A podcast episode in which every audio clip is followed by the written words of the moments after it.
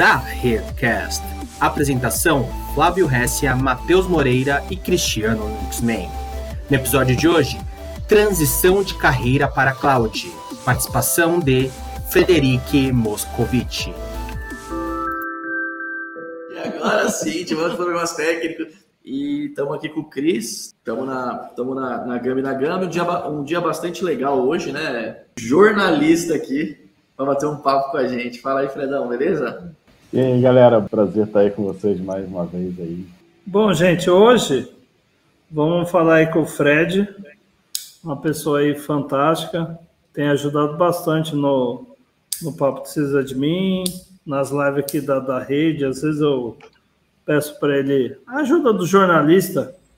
Carioca do Sul do Brasil. Conta pra gente, Fred. Obrigado, o show é seu. É, como é que eu me tornei jornalista e depois como é que eu hoje em dia sou arquiteto de software, né, de soluções. Então, contar um pouco aí dessa trajetória toda. Então, é, vou falar um pouquinho quem sou eu bem rapidinho, porque eu vou contar a historinha toda aí de quem sou eu.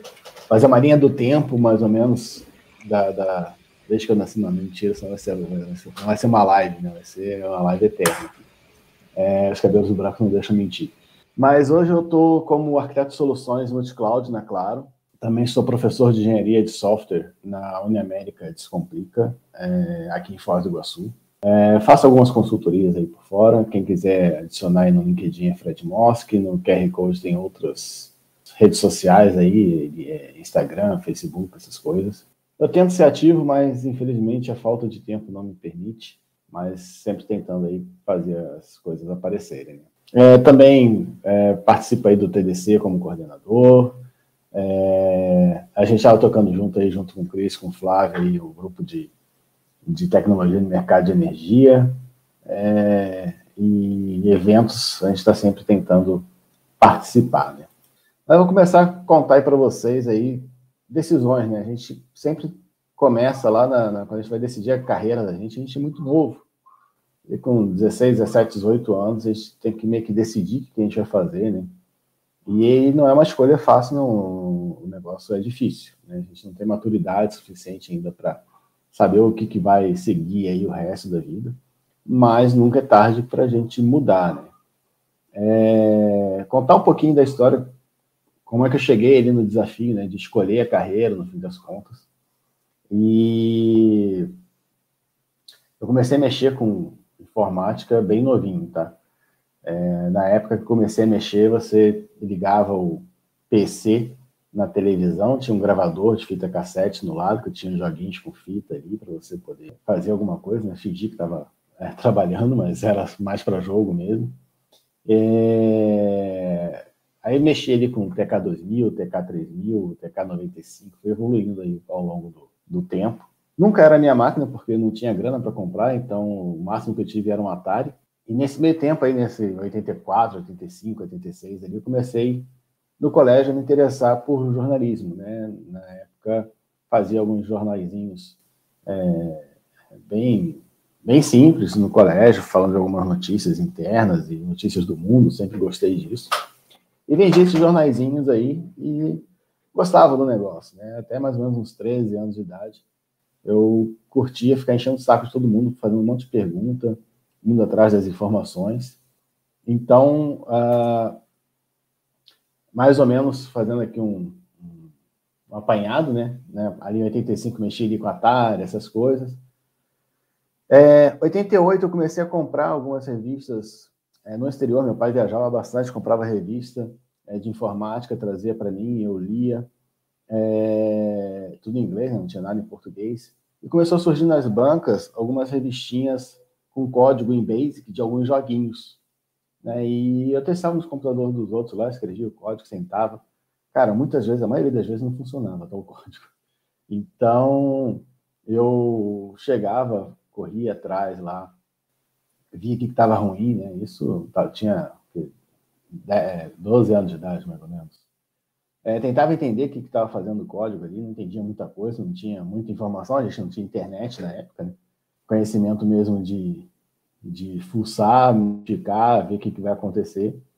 Então, alterava os joguinhos lá, que tentava arrumar, fazia alguma modificação no jogo. No fim das contas, eu nem jogava, tá? Era mais a, a ideia de mexer em código, gostava disso. E tinha aquela veia jornalística ali, já que eu gostava de fazer jornal também.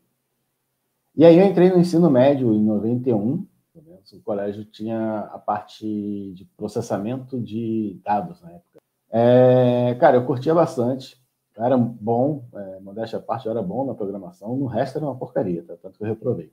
É, porque restante das matérias eu nem queria saber. Eu queria saber de programação lá, eu gostava de programar.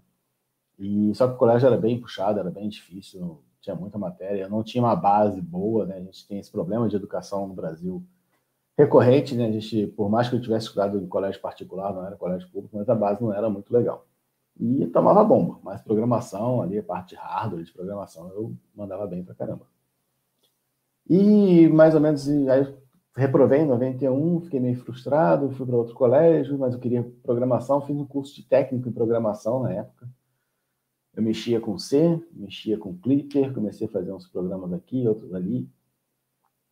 E, e aí comecei a trabalhar, assim, né? Meu pai trabalhava numa empresa, ah, precisava mexer no computador, ninguém sabia mexer no negócio lá. Ah, chama o Fred que ele entende, né? Era o menino do computador, literalmente. E aí começava a fazer algumas coisas, brincar ali, e fazia coisas também de jornalismo, né? Fazia é, diagramação de algumas coisas, e tudo mais. É, gostava bastante disso. E quando chegou em 97, mais ou menos, né? Esse mundo aí foi em 91 de programação, início aí de programação. 97, é, na verdade foi em 94 que eu terminei o ensino médio, mas eu tentei duas vezes é, fazer engenharia na PUC, não passei, não passava em química, porque nunca foi meu forte. E mas em 97 consegui entrar para uma outra faculdade particular lá no Rio para engenharia de telecomunicações. Na época estava bombando, estava privatizando a não é Eletrobras, é de comunicações, é, Telebrás, né, sistema Telebrás, aí Telerge, Telesp, estava privatizando tudo. Estava em alta, eu gostava dessa área de telecom, curtia pra caramba, né? Achava que curtia pra caramba. E fui lá. Só que aí a faculdade começou a desanimar, porque eu perdendo interesse. A faculdade mudou de lugar, né? Foi para um lugar bem distante de onde eu morava. Eu trabalhava já o dia inteiro nessa época. É, era difícil de chegar, era local de risco, tinha tiroteio às vezes. E aí eu fui começando a desanimar. E a turma também foi evaporando, né? Como toda boa turma de engenharia vai evaporando, sobrando meia dúzia. E eu comecei a pensar, né, cara, telecom é isso mesmo que eu quero, né? Ficar cinco anos aqui na faculdade, que já tinha virado oito, né? A previsão seriam oito anos de, de faculdade. É... E eu não queria aquilo, né? Eu pensava assim, pô, vou me formar, vou virar engenheiro, vou sentar no escritório com ar-condicionado o dia inteiro, em frente ao computador lá, fazendo desenho, projeto, essas coisas. Cara, não é isso que eu quero. Eu quero para rua ali, fazer algumas coisas legais, né? Contar histórias e tudo mais. É, iludido eu, né? Aí em 2000, depois de três anos de faculdade, é, tinha passado nas matérias básicas de engenharia, é, algumas outras de humanas que tinha no meio da engenharia, eu, eu tomava bomba, porque eu não gostava muito, eu não assistia aula. Não façam isso, pessoas. Em 2000, cara, só tinha eu e mais dois da turma original, então a turma estava bem acabada mesmo.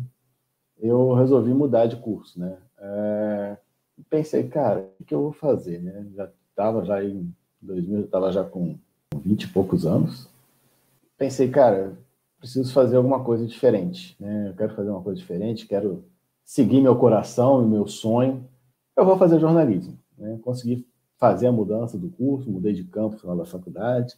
Nunca quis aparecer em TV, ser famoso, nada. Eu gostava do jornalismo mesmo, né? Gostava ali. E meu sonho era o quê? Ir para a guerra, né? Se eu fosse jornalista hoje em dia, provavelmente estaria lá na guerra acompanhando aí é, se tivesse sobrevivido nas outras. Eu sempre tive assim senso de justiça bem forte, eu queria resolver as situações, ver onde é que estava o problema, né? Eu gostei dessa coisa de ver onde está o problema, conversar com as pessoas, tentar envolver as pessoas para resolver o problema.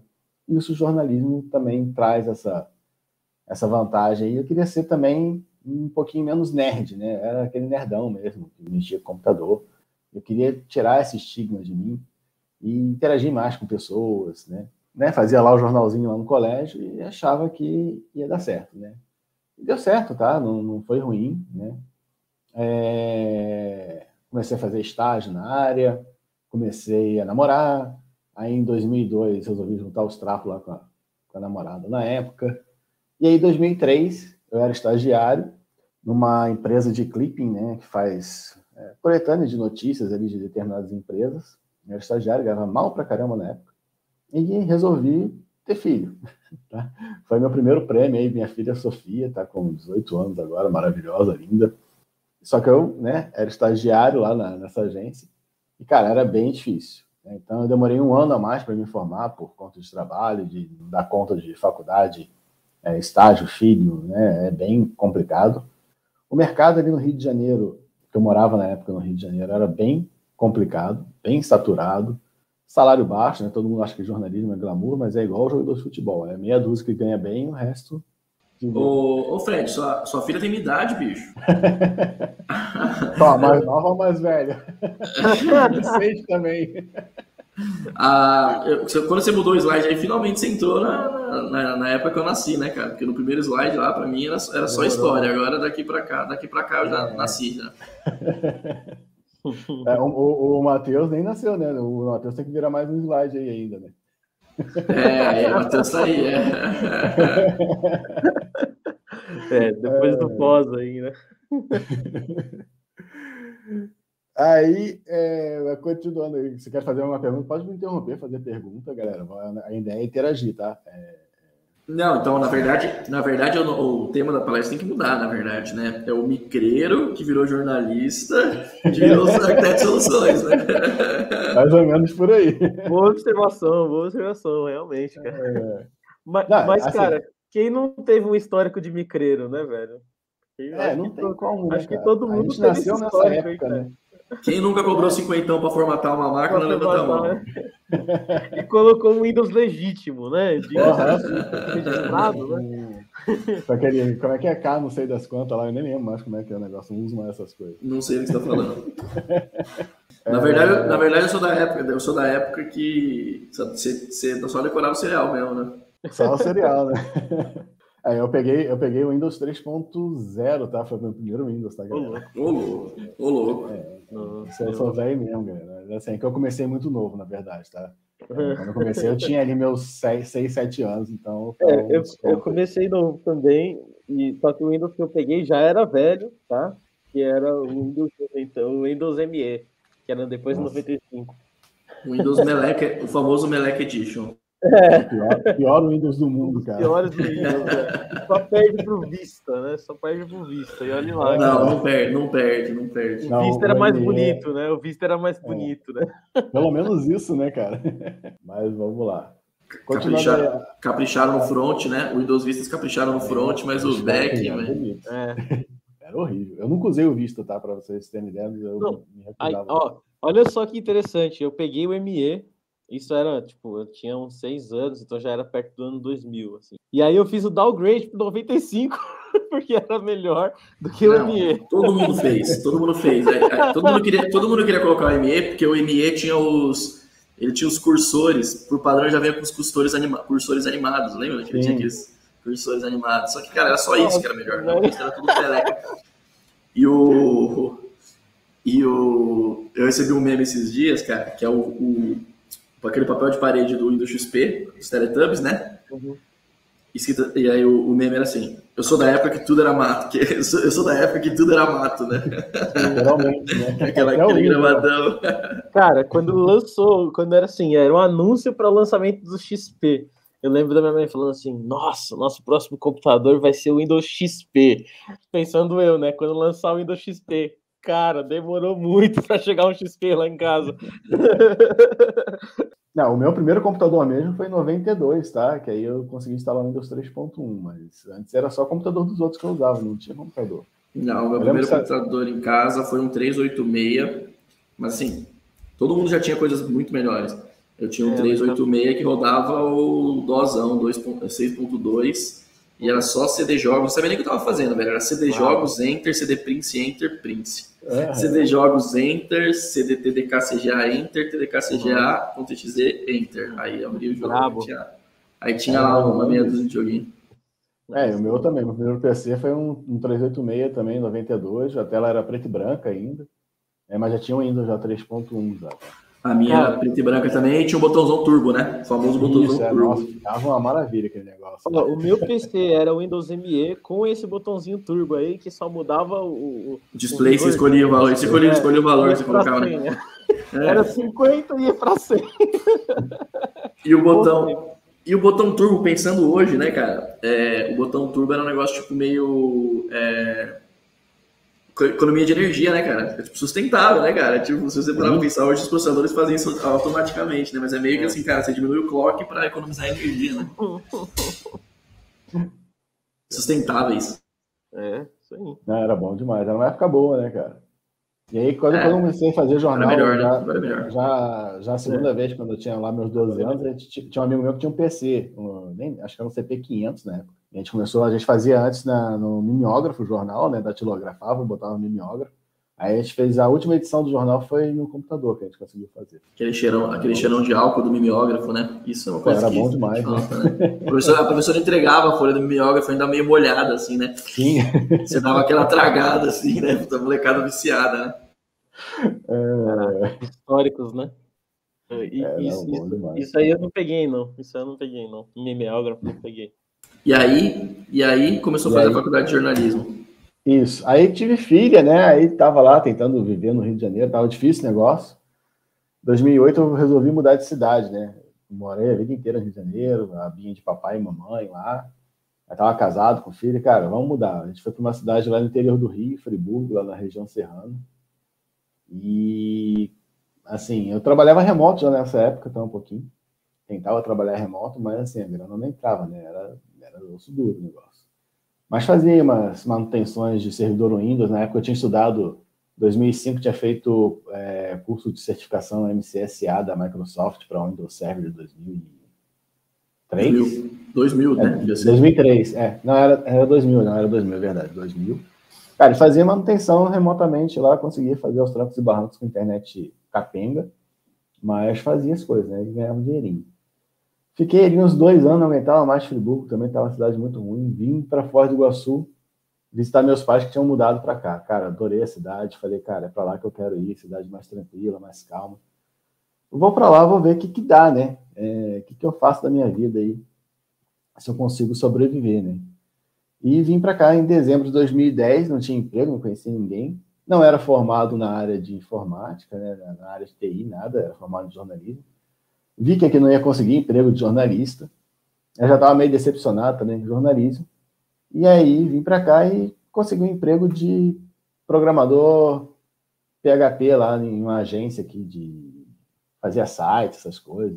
E eu já programava PHP já tinha um tempo já, fazia bastante coisa é, é, nas empresas que eu trabalhava como estagiário, como funcionário. É, jornalista, os caras, ah, não, o Fred manja de informática, faz alguma coisa aqui pra gente. Era jornalista, mas continuava sempre na área. Só que não tinha formação.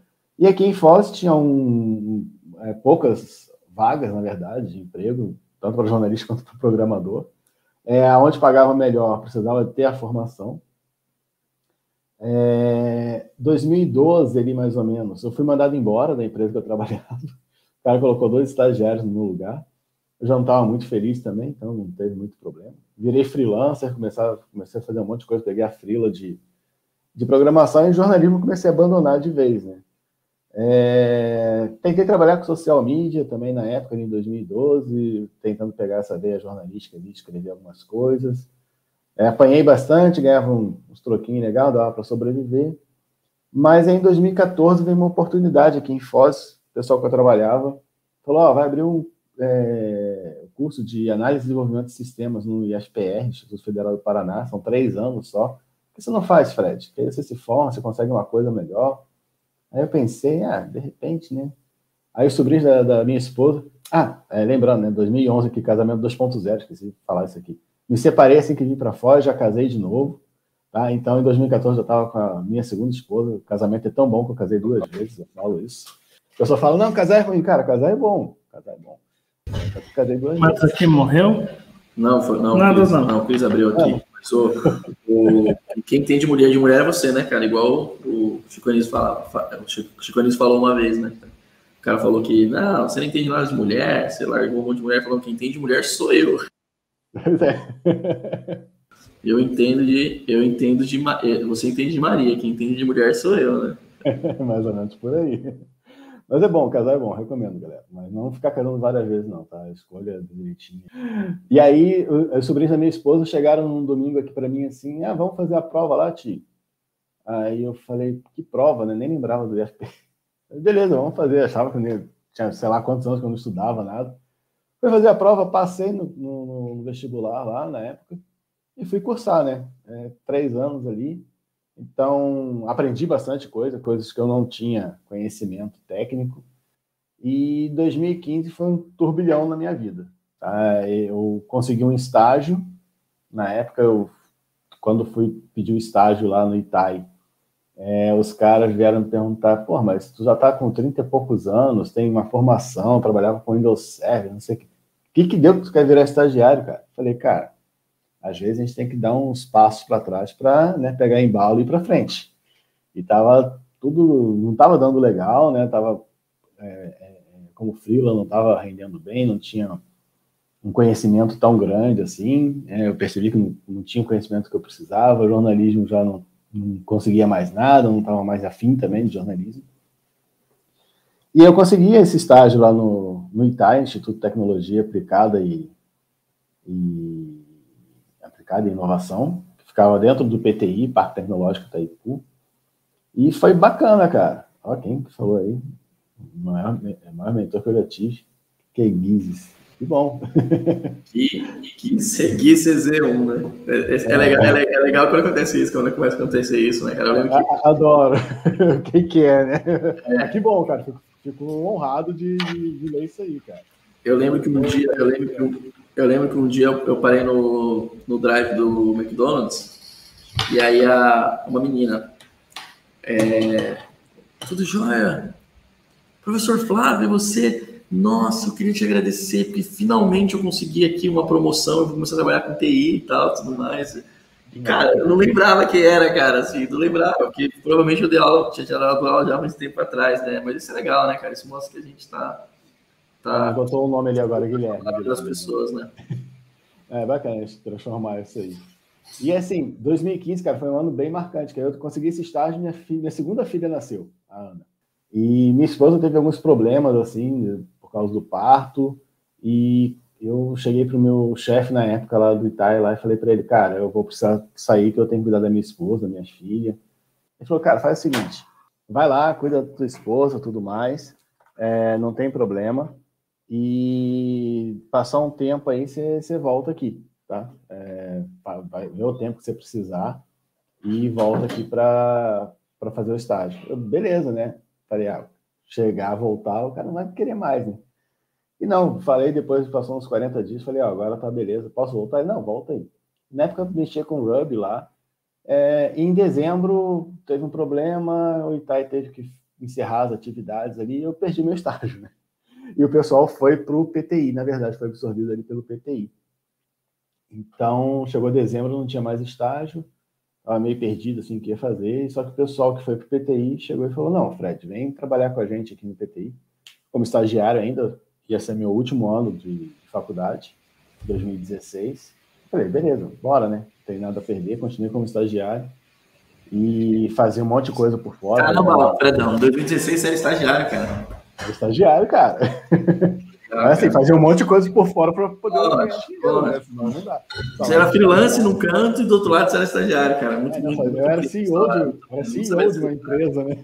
É, você é CEO estagiário, né? Muito legal. O, é, o, o, Gui, o, Gui, o Gui CZ1 falou que ele é o Guilherme Pô. Ah, sim, sim, sim. Sobrenome Pô. É, o Guilherme é gente boa demais, cara. E e aí a gente fui lá para o PTI, comecei a fazer os projetos, estava no último ano da faculdade, é, me formei, aí 2017, é, 2016 terminou, eu falei, ó, acabou a faculdade, vai ter que terminar o estágio. Não, beleza.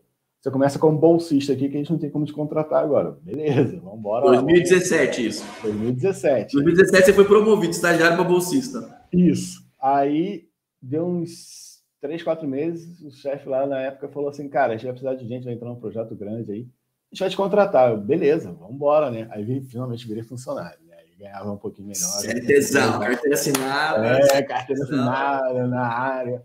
E, cara, foi massa demais, assim, né? E, e aprendi muita coisa. Fiquei cinco anos ali no PTI. Cara, aprendi muito, muito mesmo, assim. Foi uma escola e tanto.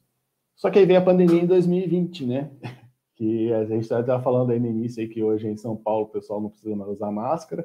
Aqui em Foz hoje liberou em áreas externas, vamos ver aí é, no restante. E está fazendo justamente dois anos que houve comunicado que ia suspender as aulas é, é, por conta da pandemia. E aí o mercado né, aqueceu de uma forma fantástica. E em 2021, cara, eu resolvi sair, né? Eu gostava, go- eu gostava bastante do trabalho que eu fazia, era fantástico, mas aí a parte financeira pesou, né? E eu saí para ganhar três vezes mais do que eu ganhava. E logo que eu saí, três meses depois, recebi uma outra proposta melhor ainda e fui, né? Só que para chegar nesse ponto aí, tem um negocinho que agora vai ter uma surpresa aqui. É, como é que eu cheguei nessa área aí de DevOps, né? Chegar onde eu estou hoje, na verdade. Às vezes a gente precisa de um gatilho ali, alguém que chegue, né? Como fui mentor aí pro, pro Guilherme, né? Às vezes tem alguém que dá um estalo em você e, cara, em 2018 eu não fazia a menor ideia que eu fazia DevOps, para falar bem a verdade, tá? Nem sabia que era direito de DevOps, eu ouvi falar, assim, mas não sabia, né, de fato, assim. E eu achava que eu era desenvolvedor Java ali, fazia um monte de sistemas de automação, de monitoramento, fazia um monte de coisa, né? Sysadmin- Era sysadmin que fazia script, né? É, não, não, não, não, na época eu era ja- javeiro, javeiro para fazer sistema mesmo, né? Fora a parte de sysadmin, mexia com tudo, né? Fazia de tudo um pouco. E até front-end eu mexia, cara, até com JavaScript eu mexia um pouco. e aí, em 2018, eu participei do TDC pela primeira vez. Eu gostava, assim, do TDC, eu tive conhecimento do, do evento. Não tive oportunidade de ir, em 2018 eu tive. E aí eu conheci um cara, esse que está aí, que me ofereceu, né, a- as opções aí, a pílula vermelha ou a pílula azul. Então, o Cris, cara, é um cara assim maravilhoso. É, Não, ele me abriu os olhos. Maravilhoso, maravilhoso também não, peraí. É, não, ele é maravilhoso, é lindo. Sensacional, mas bonito também. Vamos. Não. Aí você perde a credibilidade do discurso, Fredão. Ah, o Flávio tá com ciúmes, viu, Cris? É. Flávio tá com com ciúme. Eu tô com ciúme de você, mas dele não. É, mas, cara, foi assim, o TDC e o Cris foram assim, um divisor de águas na, na minha vida, na minha carreira, tá? Porque no. Assim, já, acho que eu conheci o Cris antes, na verdade, de Latinoware, que ele vinha para cá perturbar a gente. É, perturbava o Sirico, o Sirico tá aí assistindo o vídeo, o Sirico mandou mensagem de boa noite. Perturbava o Sirico lá na Latinoware, né? E a gente já conhecia, assim, já tinha se visto. A gente começou a conversar mais, começou a, ele começou a se interessar pelo que a gente fazia. E, cara, 2018 ele chegou uma vez pra gente, é, para mim, falou, cara, vem fazer uma palestra aqui no evento aqui em Maringá. Eu falei, cara, fazer palestra, nunca tinha palestrado da área de TI, né? Tinha feito coisa de jornalismo, é, algumas apresentações lá, mas é, eu falei, ah, vambora, né? Ele chamou, eu falei, vou. E fui fazer palestra lá em Maringá. E, cara, o que, que você vai falar? Fala sobre DevOps. Cara, mas a gente não faz DevOps. Não, vocês fazem DevOps, não sei o quê. E aí começou a explicar pra gente é, o que que era, né? E eu pensava, cara, DevOps para mim quem mexe com a AWS, né? Eu mexia só com Prime, era tirar servidor, colocar servidor lá na unha mesmo. Então, eu não tinha essa visão é, é, da cultura como um todo ali. né? Então, eu comecei a participar de eventos, não só do TDC, mas outros eventos, mas o TDC é um dos melhores que tem. Comecei a fazer um networking. E aí, nessa palestra de Maringá, eu chamei mais três doidos comigo, lá do Laço, lá do, do PTI, que trabalhavam comigo. O Marcos, o Oscar e o, e o Roberto. Falei, cara, eu não vou fazer isso sozinho, não, porque sozinho não tem condições, não. Bora comigo? Aí os caras toparam, a gente pegou um carro aqui, fomos para Maringá, fizemos uma palestra lá. Eu acho que deu bom, né? Por quê? Porque chegou em dezembro, a gente submeteu para o TDC, em Porto Alegre, e simplesmente a minha palestra eu estreava na Stadium é, do TDC lá na, na trilha, acho que era de containers na época, não lembro agora. Não era DevOps ainda. e contando né, o que, que a gente fazia, cara. E daí para frente foi só sucesso. Tá? Eu comecei a buscar conhecimento. Eu acho que eu sou, hoje em dia eu falo que eu sou viciado em buscar conhecimento, que eu quero estudar o tempo todo. Minha filha fala para mim às vezes assim, pai, você não para de estudar nunca. Eu falei, filha, você não pode parar de estudar nunca. É uma coisa que a gente nunca pode fazer é parar de estudar. A gente sempre tem que estudar, seja lá o que for, mas é sempre estudar e focar bastante nisso aí. Né? Então a gente consegue é, é, começar a transformar as, as coisas, né? E aí comecei né, a ver que realmente eu fazia é, algumas coisas ali que realmente era DevOps, né? comecei a estudar a fundo DevOps, comecei a trazer essa cultura para dentro da empresa, deu bastante certo, a gente começou a fazer várias coisas legais ali dentro, é, organizar de uma forma melhor, tinha umas coisas que a gente fazia é, é, que a gente não sabia que era, né, DevOps, por exemplo, mas a gente chegava lá e fazia, mas a gente começou a organizar e começou a aprender, e começou a participar de mais eventos, começamos a palestrar em mais lugares, e, e, isso é uma coisa que eu acho muito bacana, a gente começar a transmitir o conhecimento, né? Porque quando a gente transmite conhecimento, a gente aprende muito mais. E fora que o, o, a comunidade de TI sempre foi muito colaborativa. É, eu lembro lá na minha época, é, início dos anos é, 95, 94, 95, né? não tinha internet direito. É, Para você conseguir cópias de segurança de um software que você precisava, é, você marcava, né? Marcava um grupo de amigos, ia na casa de um no final de semana, cheio de disquete lá, e fazia cópia de segurança, né? Para você poder usar os programas que eram muito caros. Então a gente fazia essas cópias aí. O famoso DPC, protocolo DPC DPL, né? Exatamente. Disquete para lá, disquete para cá. Exatamente, a gente fazia isso bastante. Então sempre foi uma, uma, uma comunidade por mais que às vezes tenha essa visão que o pessoal é meio egoísta, que não quer não se dar com fulano, mas tem uma colaboratividade muito grande, né? Então, é, isso me fez focar mais né, nessa, nessa parte de, de colaboração. E comecei a, perceber que, assim, algumas coisas que eu aprendi de jornalismo, a gente conseguia trazer para dentro do mundo DevOps, para a área de TI. Né? Então, é, por exemplo, quando a gente vai fazer no jornalismo lá, fazer uma matéria, eu sei que o jornalismo está meio mal visto hoje em dia, né, por conta de uma série de coisas aí, mas, assim, o jornalismo de verdade, bem feito, bem com, com cuidado, com intenção, boa intenção, ele é uma coisa legal. Então, quando você vai fazer uma matéria, é, o jornalista tem que preparar uma pauta, né? Então, para preparar a pauta, você tem que estudar o teu entrevistado ou o assunto que você vai falar. Então, isso faz com que a gente leia bastante. Então, a, a, na parte de DevOps, é, é, ler manuais, né? É, como encontrar novas soluções, que aí você precisa fazer uma labarismo para conseguir entrevistar determinada pessoa que é importante para a sua matéria. É, o jornalismo é, ensina também a escrever um pouco melhor, né? Ah, quando a gente vai escrever uma documentação, um bom readme, por exemplo, a gente eu posso eu, eu baseio muito é, no que no jornalismo a gente chama de lead, que é o primeiro parágrafo, basicamente, de uma matéria ali de jornal, né? Deveria ser, né? Mudou bastante hoje em dia, é uma coisa mais informal. Mas a gente aprende na faculdade de jornalismo, por exemplo, escrever um bom lead, que é, é, são cinco perguntas, que é quem, quando, é, quem, o que, quando, onde, por quê. Tá? A gente responde essas cinco perguntas para iniciar uma matéria. Então, isso para você documentar é importante também. Você consegue pegar esses pontos aí. Ah, Fora outras coisas, né? É, se portar essa parte de, de comunicação, do que eu estou fazendo aqui hoje, fazendo uma live. Cara, eu, há 10, 10 anos, tem uns 6 anos, há uns 6 anos, eu jamais imaginava estar na frente aqui de uma câmera, que eu sempre odiei estar na frente de uma câmera, é, falando para um monte de gente, tá? Assim como é, entrar numa, numa trilha lá do TDC, numa em Florianópolis, quando eu fui palestrar lá em 2019, que eu fiz palestra, acho que em três ou quatro trilhas, nem lembro. Eu saí submetendo, fui sendo aprovado em tudo. E uma das trilhas tinha 400 pessoas, era um auditório lotado, assim, quando eu entrei.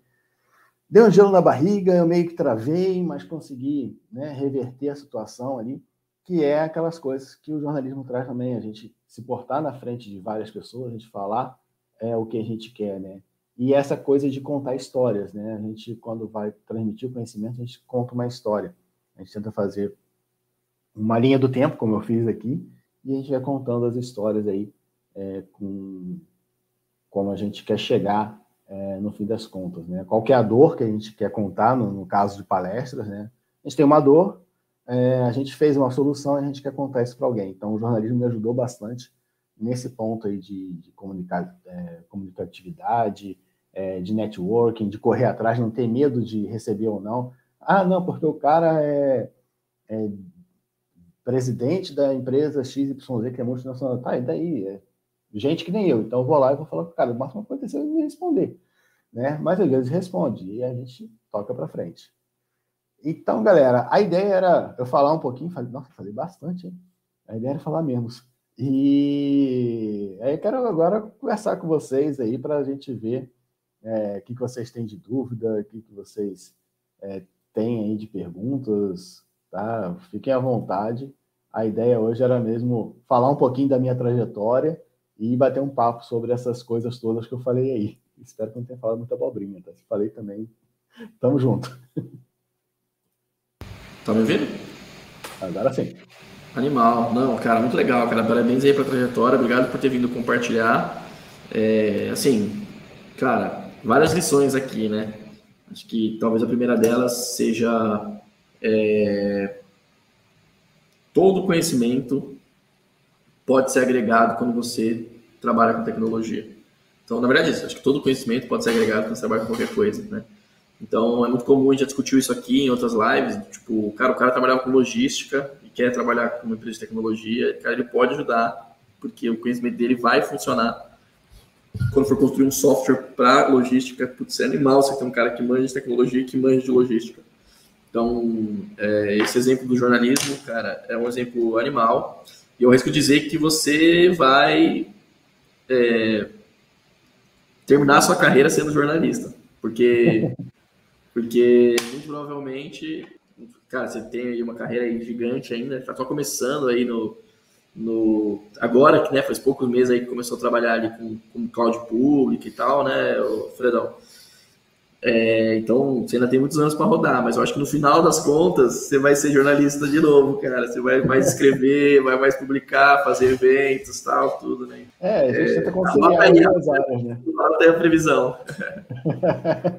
é bom que fica gravado isso aí, você, você cobra depois no futuro aí, né? A gente vai ah, aí. Eu falei. Mas muito legal, cara. E, e, assim, várias soluções, né, cara? Dar um passo para trás para dar vários para frente, né, cara? É, isso é muito comum, né? A galera, principalmente agora com o mercado aquecido, né? A galera tem muito esse espírito, cara, de fazer coisas pequenas, de, assim, de não, não fazer coisas grandes em troca de, de resultado a, longo, a curto prazo, né? É, e o, o, Ronaldo da AWS, né? Grande Ronaldo, se estiver ouvindo aí, salve para você. É, ele sempre que ele palestra, ele conta uma, ele fala um negócio que é muito legal. Ele fala assim: no final das contas, o que sobra são as histórias que você tem para contar. Né? E, cara, várias histórias aí. E a gente tem visto muito assim, né? É um movimento que, cara, eu, eu, eu não acho errado, mas eu penso diferente.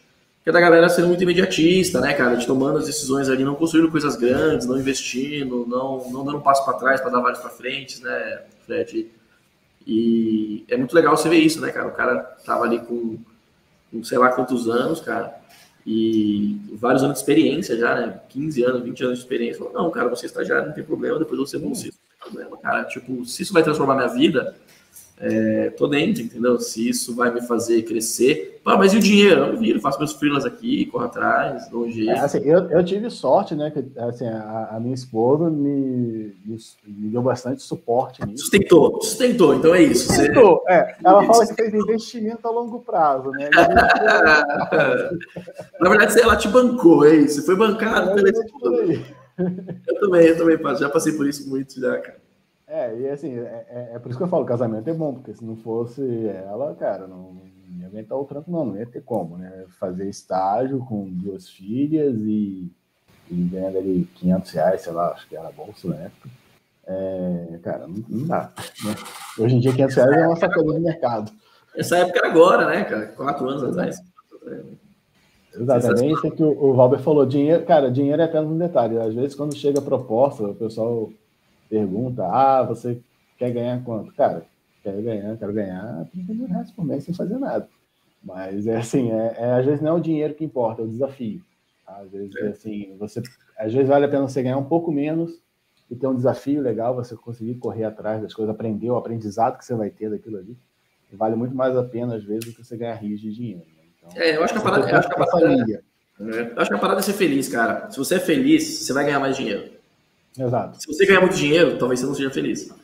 E acho que a parada é essa. Tem gente que gosta muito de dinheiro ao ponto de ficar muito feliz quando ganha muito dinheiro. Não tá errado também, né? É, acho que cada, né, cada um tem. Cada um, cada um tem o seu jeito de fazer as coisas. Mas acho que o grande caminho é esse, né, cara? Seja, seja feliz, né, cara? Você trabalhe com o que você gosta, que você não vai trabalhar nenhum dia da sua vida, né? Então, eu acho que é isso, ó. E o que eu quero mais é isso aí, ó.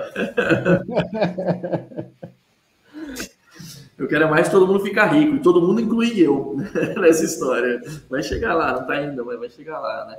Mas vai chegar lá. É, e aí, eu, e aí eu falando, falando do rico aí, eu gosto de lembrar a definição do Bill Gates, né? Rico é quem tem gran, alta capacidade de produzir riqueza, não quem tem muito dinheiro, né? Exatamente. E na nossa área tem essa capacidade, né? Todo mundo que está na nossa área é capaz disso, né? de gerar muito dinheiro. Assim, pra, não é uma área fácil. A pessoa fala, ah, é fácil, vai ganhar dinheiro rápido ali, em seis meses você vai fazer um curso, vai ficar milionário. Cara, não é bem assim, né? O famoso é... curso do ganha 20 mil reais, né? Faça um curso de 5 é... meses para ganhar 20 mil reais, né? Aí você faz o curso para vender curso, né? É, exatamente. Né?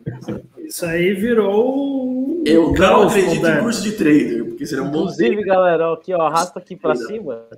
Arrasta para é, cima que a gente vai ensinar você. Não, mas tem, tem, curso, tem curso que é bom e é de graça, que é o da Escola da Nuvem. É, então, ah, isso é mais, mais. E, cara, olha, é de atingido com sucesso, cara. É de oh, atingido. Pode Fredão, você fez o curso da Escola da Nuvem? Eu fiz, fiz, fiz o primeiro só, tá? Eu não fiz o segundo ainda, não tive tempo. Olha lá, ó, deixa, então deixa eu aproveitar e fazer um jabá aqui, né?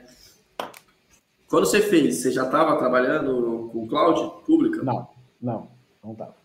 Então, tá. fica a dica aí, galerinha, escola-da-nuvem.org. Fredão estava lá, já estava e tal, e, cara, foi lá e fez o curso, fez lá, fez o curso, cara, não é só isso, é claro, mas ajudou na trajetória dele, né, Fredão? Então, com certeza, quero depoimento, quero depoimento para colocar, quero um depoimento para colocar no site. Pode deixar, depois a gente faz lá. Mas é bem isso mesmo, assim, eu trabalhava assim com, com cloud não pública, né? Tinha conhecimento de AWS, mas o curso realmente me ajudou bastante a abrir os olhos para outras coisas. Né? Então, foi fundamental aí para a trajetória que eu tô hoje, tá? Fredão, nessa fase aí que você falou, cara, vou, vou, vou ser estagiário para ganhar 500 reais. O que, que sua esposa falou, bicho? Fiquei, fiquei curioso na época, assim, ela te achou louco, ela... Não, na verdade foi ela que me falou para virar estagiário. Eu estava na faculdade, estava fazendo meus frilas, e ela conhecia o Instituto, né, o ITAI, e ela sempre me mostrava algumas vagas que surgiam, mas não era é, tinha relação comigo, né, era mais parte de engenharia. E aí, quando surgiu essa vaga de estágio, ela falou: Ó, oh, tem essa vaga aqui, porque você não tenta? Eu falei: Mas será? Estagiário, nessa época da vida, já. Vai, tenta, a gente se vira. Eu, beleza, então, vamos embora, né? E aí foi, foi ela. Bom demais, assim. Né? como ela chama? A Karina. Karina, parabéns aí, cara. Parabéns pela atitude, pela atitude, pela coragem aí. E deve trabalhar muito ela, né, cara? Porque para bancar o C, né, bicho? Você come, né, Fred? Não deve ser, não deve, não deve ser né? fácil. Não, ela veio, ó, vou falar, ela chegou agora há pouco, eu trouxe um McDonald's. Ô, louco! Isso aí é. Sonho, sabe como é o nome desse lanche agora? É. Sonho de russo. Você viu isso? Vocês viram isso? Vocês viram isso, não? Não, mas vocês viram? Né? Isso aqui vale uma grana lá, né? Não, os caras estavam vendendo, tipo, no Mercado Livre por 3.500 reais, né? Um lanche do McDonald's, no McDonald's no dia seguinte, no último É, e detalhe, assim, é pelos russos. Detalhe que meu bisavô veio lá da Ucrânia, tá? Meu bisavô veio da Ucrânia e a bisavó era da Bielorrússia. Vieram em 1917 para cá, então estou bem ligado ali com os caras. Triste, triste demais, né, cara? E você vê, os russos que estão sofrendo pra caramba com essa história, sim, né, cara? Sim. Ah, é, é. Solidariedade a eles também, que além de tudo estão sofrendo uma xenofobia monstra ao, ao longo do, do, globo aí, né, cara? Tipo, muita gente, é, população. Para pensar, Em plano 2022, os caras fazendo guerra desse jeito aí, a gente achando que ia ser tudo guerra cibernética só no computador e os caras estão lá fazendo guerra modo antiga. Né? É, guerra, os caras estão tipo, tão fazendo guerra no privacy, né, cara? É, cara. fazendo guerra no Windows 95. A, a Rússia é tão é. que eles fazem guerra no privacy, né, cara? Que absurdo. guerra no Windows 95, né? É. o, o Fred. Diga. Cris ficou emocionado aqui. Cris, vou fazer uma pergunta. Não, Você ficou emocionado? É que hoje o, o Flávio está se vingando. É, essa viagem de Maringá, você não contou que rolou uma ligação a sexta-feira, duas horas da tarde, para palestrar às oito. É, mas é, é, eu esqueci de contar esse detalhe, tá? Ele me ligou, não, não foi nessa, foi na quinta, aí umas quatro e meia da tarde, falou, ó, tem uma palestra pra você fazer no sábado. Aí eu, tá, e como é que eu vou pro Maringá, né, cara? Aí, não, beleza, vamos, não tinha palestra, não tinha nada pronto, né? não, não tinha material, nada. Cara, ficou a sexta-feira inteira lá, fazendo palestra.